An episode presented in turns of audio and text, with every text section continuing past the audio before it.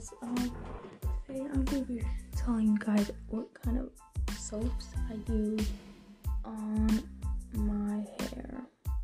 So let's get it. The first one that I use is the Miracle Moist conditioner. It's with avocado and Australian jojoba oil. And for my body, the one that I use is is